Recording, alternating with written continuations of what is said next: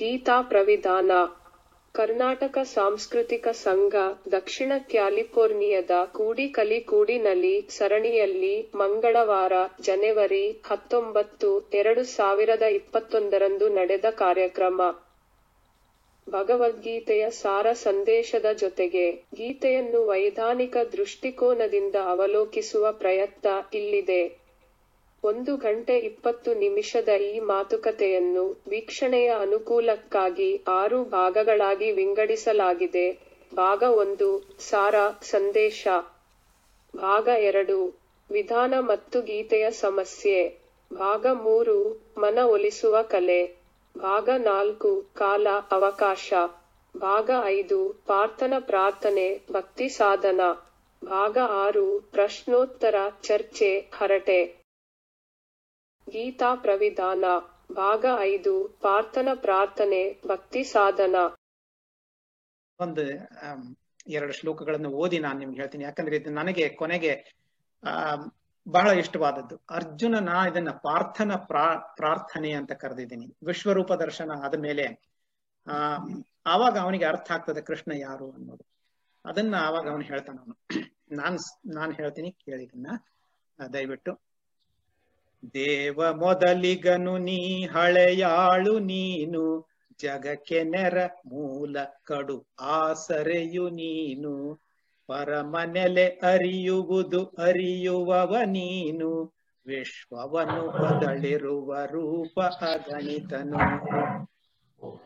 ಅಂದ್ರೆ you are the ಮೊದಲಿಗನು, you are the first one, the ಮೂಲ ಕಾರಣ, ಹಳೆಯಾಳು ನೀನು, ದ ಓಲ್ಡೆಸ್ಟ್ ಪುರಾಣ ಪುರುಷ, ಜಗಕ್ಕೆ ನೆರ, you are the reason, you are the ಎಲ್ಲ ಕಾರಣ, ಅದ ಹುಟ್ಟಲಿಕ್ಕೆ ಕಾರಣ, ಮೂಲ ಒರಿಜಿನ್, ಕಡು ಆಸರೆಯು ನೀನೇ ಅದಕ್ಕೆ ನೆಲೆ, ಪರಮ ನೆಲೆ, ಅರಿಯುವುದು ಅರಿಯುವವ, ಯಾವುದನ್ನು ತಿಳ್ಕೊಳ್ಬೇಕೋ ಅದನ್ನು ತಿಳ್ಕೊಳ್ಳುವವ ಅದೆಲ್ಲವೂ ನೀನೆ, ವಿಶ್ವವನ್ನು ಹೊದಳಿರುವ ಎಲ್ಲ ಕಡೆಗೂ ಹಬ್ಬಿರುವಂತಹ ರೂಪ ಗಣಿತನು, ವಿವಿಧ ರೂಪಗಳಲ್ಲಿ ನೀನು ತೋರಿಕೊಂಡಿದೀಯಾ. ಆಮೇಲೆ ಇವನು ಕೃಷ್ಣ ಅರ್ಜುನ ಹೇಳ್ತಾನೆ, ಮಿತಿ ಇರದೆ ಮುಂಗಣಿಸಿ ಬರಿ ಗೆಳೆಯನೆಂದು, ಮಿತಿ ಇರದೆ ಮುಂಗಣಿಸಿ ಬರಿ ಗೆಳೆಯನೆಂದು, ತಿಳಿಯದೆಯೇ ಒಲವಿನಲ್ಲಿ ಗಮನಿಸದೆ ನಾನು, ಹೇ ಗೆಳೆಯ ಹೇ ಕೃಷ್ಣ ಯಾದವನೆ ಎಂದು, ಏನೆನೆಂದೆನು ನಿನ್ನ ಹಿರಿಮೆಯ ನರಿಯದೆ. ಅವನಿಗೀಗ ಕೃಷ್ಣ ಅಂದ್ರೆ ಯಾರು ಅನ್ನೋದು ಗೊತ್ತಾಗ್ತದೆ, ಅವನ ಹಿರಿಮೆ ದೊಡ್ಡಸ್ತಿಕೆ ಏನು. ಬರೀ ನಿನ್ನ ನಾನು ಹೇ ಗೆಳೆಯ ಹೇ ಕೃಷ್ಣ ಹೇ ಯಾದವ ಅಂತ ನಿನ್ನ ಮಾತಾಡಿಸ್ತಾ ಇದ್ನೆಲ್ಲ ನಾನು ತಪ್ಪಾಯ್ತು ಅಂತ ಅವನಿಗೆ ಗೊತ್ತಾಗ್ತದ. ಅವಾಗ ಕುಳಿತಿರಲು ಮಲಗಿರಲು ಕುಣುತಿರಲು ನಾವು, ಆಟದಲ್ಲಿ ಮಾನಿಸದೆ ಉಪಹಾಸಕ್ಕೆಂದು. ನಿನ್ ಜೊತೆ ಎಷ್ಟು ಹಾಸ್ಯ ಮಾಡಿದೀನಿ ನಾನು, ಚೇಷ್ಟೆ ಮಾಡಿದೀನಿ ನಾನು, ಕೂತಿರುವಾಗ ಮಲಗಿರುವಾಗ ನಿಂತಿರುವಾಗ. ಒಬ್ಬನೆಯ ಗೆಳೆಯರೊಡಗೂಡಿ ನಾನು, ಏನೆ ಅಂದುದನು ನೀ ಕ್ಷಮಿಸು ಅಳವಿಲನೆ. ದಯವಿಟ್ಟು ನನ್ನನ್ನು ಕ್ಷಮಿಸು ಕೃಷ್ಣ ಅಂತ ಕೇಳ್ತಾನೆ. ಇಲ್ಲಿ ಅಳವಿಲನೆ ಅಂದ್ರೆ ಅಳವು ಇಲ್ಲದವ. ಅಳವು ಅಂದ್ರೆ ಮೆಜರ್, ಅವನು ಅಳತೆ ಮಾಡ್ಲಿಕ್ಕೆ ಸಾಧ್ಯ ಇಲ್ಲ, ಇಮ್ಮೆಜರಬಲ್ ಅನ್ನೋ ಅರ್ಥ ಇದು. ಆಮೇಲೆ ಇದನ್ನ ನಾನು ಸ್ಕಿಪ್ ಮಾಡ್ತೇನೆ ಕೆಲವೊಂದು ನುಡಿಗಳನ್ನಿಲ್ಲಿ. ಕೊನೆಗೆ ಇದನ್ನ ನಾವು ಈ ತರಹ ನಾವು ರಿಯಲೈಸ್ ಮಾಡ್ಲಿಕ್ಕೆ ಒಂದು ಇನ್ಸ್ಟ್ರೂಮೆಂಟ್ ಬೇಕು, ನಮಗೊಂದು ಉಪಕರಣ ಬೇಕು. ಏನದು? ಅದನ್ನೇ ಕೃಷ್ಣ ಹೇಳ್ತಾನೆ, ಜ್ಞಾನಯೋಗ ಕರ್ಮಯೋಗ ಭಕ್ತಿಯೋಗ, ಇವು ಬೇರೆ ಬೇರೆ ಅಲ್ಲ, ಎಲ್ಲವೂ ಒಂದೇ. ನೀವು ಕರ್ಮದಲ್ಲಿ ತೊಡಗಿದರೆ ಜ್ಞಾನ ತಾನೇ ಉಂಟಾಗ್ತದ. ಅಂದ್ರೆ ಕೃಷ್ಣ ಹೇಳೋದ್ರಲ್ಲಿ ಅದು ಬರುತ್ತಲ್ಲ, ಸಮತ್ವಂ ಹಿ ಯೋಗ, ಸಮತೆಯೇ ಯೋಗವೆನ್ನುವರು. ಯೋಗ ಕರ್ಮಸು ಕೌಶಲಂ ಅಂತ, ಯೋಗದ ನಿಮ್ಮ ಕಾರ್ಯದಲ್ಲಿ ನಿಮ್ಮ ಕೆಲಸದಲ್ಲಿ ನೀವು ನಿಪುಣತೆಯನ್ನು ಗಳಿಸಿ ಅದರಲ್ಲೇ ಒಮ್ಮನದಿಂದ ತೊಡಗಿರುವುದು ಅದೇ ಯೋಗ. ಹಾಗೆ ಮಾಡುವಾಗ ನಿಮ್ಮಲ್ಲಿ ಚಿಂತನೆಗಳು ಮನನ ಅವೆಲ್ಲ ಪ್ರಾರಂಭ ಆಗಿ ಜ್ಞಾನೋದಯ ಆಗ್ತದ. ಅದರಿಂದ ಜ್ಞಾನ ಸಂಪಾದನೆ ಆಗ್ತದ. ಜ್ಞಾನ ಅದೇ ಜ್ಞಾನಯೋಗ. ಆದ್ದರಿಂದ ಇವು ಬೇರೆ ಬೇರೆ ಅಲ್ಲ ಅಂತ ಕೃಷ್ಣ. ನಾವು ಸ್ಕಿಪ್ ಮಾಡಿದೇವೆ ಅದೆಲ್ಲ ನಾವಿಲ್ಲೇ. ಎನಿವೇ ಸಿಂಪಲ್ ಆಗಿ ಅದೇ. ಅದಕ್ಕೆ ಭಕ್ತಿ ಅನ್ನುವುದು ಇನ್ಸ್ಟ್ರೂಮೆಂಟ್.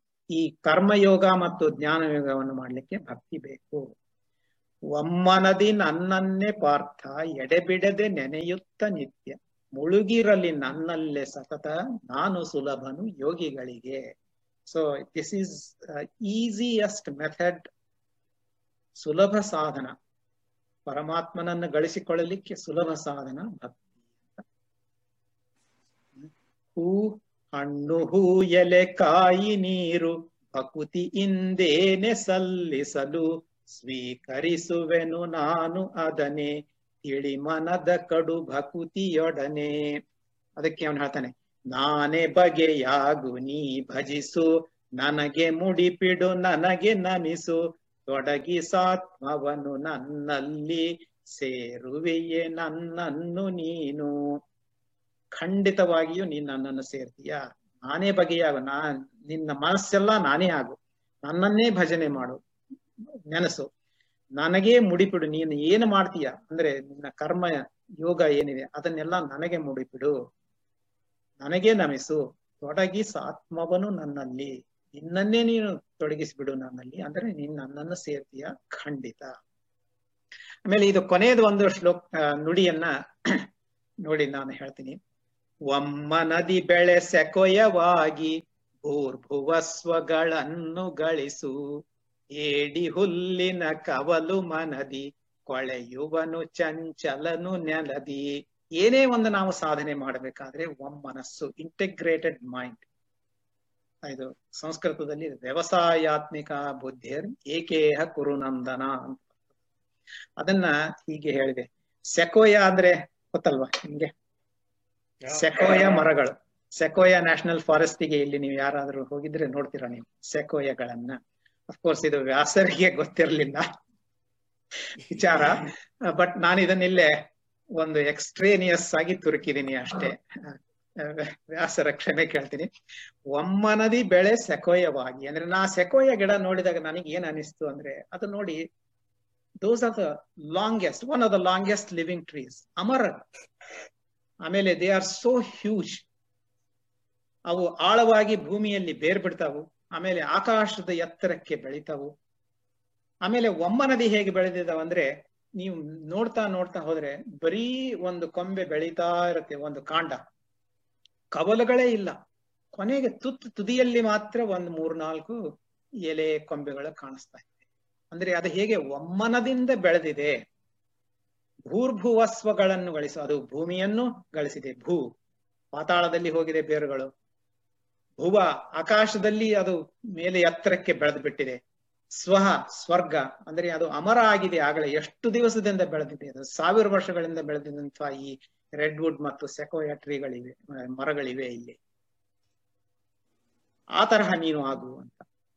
ಅದಲ್ಲದೆ ವ್ಯತಿರಿಕ್ತವಾಗಿ ಏಡಿ ಹುಲ್ಲಿನ ಕವಲು ಮನದಿ, ಏಡಿ ಹುಲ್ಲು ಅಂದ್ರೆ ನಮ್ಮ ಮನೆ ಲಾನ್ಗಳಲ್ಲಿ ಬೆಳೀತಿದೆ ಕ್ರ್ಯಾಬ್ ಗ್ರಾಸ್ ಅಂತ, ಅದಕ್ಕೆ ನಾನು ಏಡಿ ಹುಲ್ಲು ಅಂತ ಕರೆದೆ.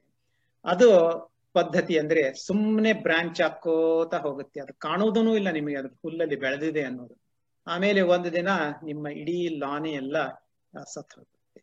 ಈ ಏಡಿ ಹುಲ್ಲು ಅದನ್ನ ಆವರಿಸಿಕೊಂಡು ನಿಮ್ಮ ಲಾನ್ ಅನ್ನ ಸಾಯಿಸ್ತದೆ. ಅಂದ್ರೆ ಅದು ಮೇಲೂ ಬೆಳೆಯುವುದಿಲ್ಲ, ಪಾತಾಳಕ್ಕೂ ಇಳಿಯುವುದಿಲ್ಲ, ಸುಮ್ಮನೆ ಬ್ರಾಂಚ್ ಹಾಕೋತಾ ಹೋಗಿ ಬೆಳೀತದೆ. ಅಂದ್ರೆ ಇಲ್ಲಿ ಕೊಳಿತಾ ಇದೆ ಅದು ದೃಷ್ಟಿಯಿಂದ. ಏಡಿ ಹುಲ್ಲಿನ ಕವಲು ಮನದಿ ಅಂದ್ರೆ ನಾವು ನಮ್ಮ ಮನಸ್ಸನ್ನ ಬ್ರಾಂಚಿಂಗ್ ಮಾಡ್ಕೋತಾ ಹೋದ್ರೆ ಒಂದನ್ನು ನಮ್ಗೆ ಸಾಧಿಸಲಿಕ್ಕೆ ಆಗುವುದಿಲ್ಲ. ಕೊಳೆಯುವನು ಚಂಚಲನು ನೆಲದಿ ಅನ್ನೋ ಅರ್ಥದಲ್ಲಿ ಇದೆ ಇದು. ಇಷ್ಟಕ್ಕೆ ನಿಲ್ಸೋಣ. ಗೀತಾ ಪ್ರವಿಧಾನ ಭಾಗ 5 ಪ್ರಾರ್ಥನಾ ಪ್ರಾರ್ಥನೆ ಭಕ್ತಿ ಸಾಧನ. ಬಿತ್ತರಿಕೆ ಫೆಬ್ರವರಿ 28, 2022. February 28, 2022.